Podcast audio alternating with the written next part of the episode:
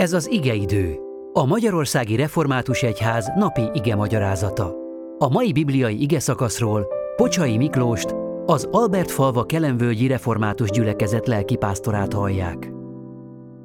Szeretettel köszöntöm a testvéreket, hallgassuk meg Isten igéjét az apostolok cselekedeteiről őt könyvből, a 9. részből a 10. verset követően. Vala pedig egy tanítvány Damaszkuszban név szerint Anániás, és mondta annak az úr látásban, Anániás, az pedig mondta, én hol vagyok, uram. Az úr pedig mondta neki, kelj fel, és menj el az úgynevezett egyenes utcába, és keres föl a Júdás házában egy Saulus nevű tárzuszi embert, mert íme imádkozik. És látá, Saulus látásban, hogy egy Anániás nevű férfiú beméne hozzá, és kezét ráveté, hogy lássam. Fele pedig Anániás, Uram, sok embertől hallottam e férfiú felől, mi sok bosszúsággal illeti a te szenteidet Jeruzsálemben. És itt is hatalma van a főpapoktól, hogy mindazokat megkötözze, kik a te nevedet segítségül hívják. Monda pedig neki az Úr, Eredj el, mert őnéken választott edényem, hogy hordozza az én nevemet a pogányok és királyok és Izrael fiai előtt. Mert én megmutatom neki, mennyit kell neki az én nevemért szenvedni.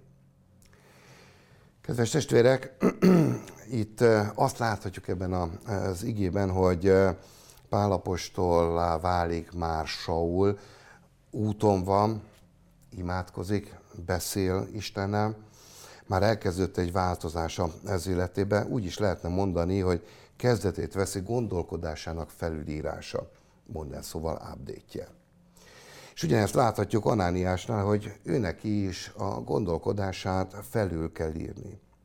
Eddig Saul Pál azt gondoltam, világosan látom, mi a tendő, ki az ellenség, ki kell írtanom a názáreti szektáját. Ezt gondolta. És ezt is vitte végbe. Most kívül Pál már nem lát, megvakult, de különös dolog történt, mert belül viszont lélekben nagyon is lát. Milyen különös ez? Most lát jól.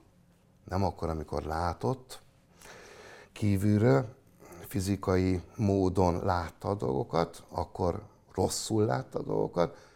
Most Jézus világossággal találkozik, most látja igazán helyesen és jól a dolgokat ott van vak helyzetben már testvérek között három napja, és nem tudja, mi következik. Következik-e egyáltalán ezek után valami? Így maradok vakom? Anániást szólítja meg Krisztus, és küldi el egy egészen különleges feladat, hogy felnyissa Pálnak a szemét. Ő nem vak, azonban másképp látja a dolgokat, mint Isten. Másképp látja a dolgokat, mint Jézus. Mennyiszer gondoljuk mi is így? Mi jobban tudjuk. Nem így kéne ezt csinálni. Nem ennek kéne történni. Nem szabadna ennek így megtörténni. Sokszor Istentől, amikor kérünk valamit, azt is elmagyarázzuk neki, hogy hogyan szeretnénk ezt mi megkapni. Hogyan szeretnénk végrehajtani azt a dolgot, amit most feladatul nekiadunk. Hát, most azt láthatjuk, hogy Anániás sem ért egyet az úrral és mint hogyha ő nem tudná, tájékoztatja az urat arról, hogy ki is ez a Saul, hogy milyen rettenetesen veszélyes alak. De Jézus elmondja neki, hogy nagyon jól tudom én. És elmondja azt is, hogy terveim vannak vele. Olyan terveim vannak vele, amely most kezd el megvalósulni, és te vagy az egyik ember, aki elindítod ezen az úton. Annániás végül engedelmeskedik.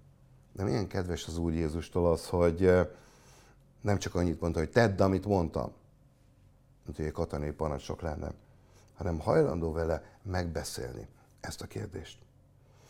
Eljött az ideje, hogy a már belül látó pál kifele is láthasson. Most lesz igazán látóvá pál. Az első amit látova vállás után kér, hogy megkeresztelkedhessen, és meg is keresztelkedik, felveszi a jelet.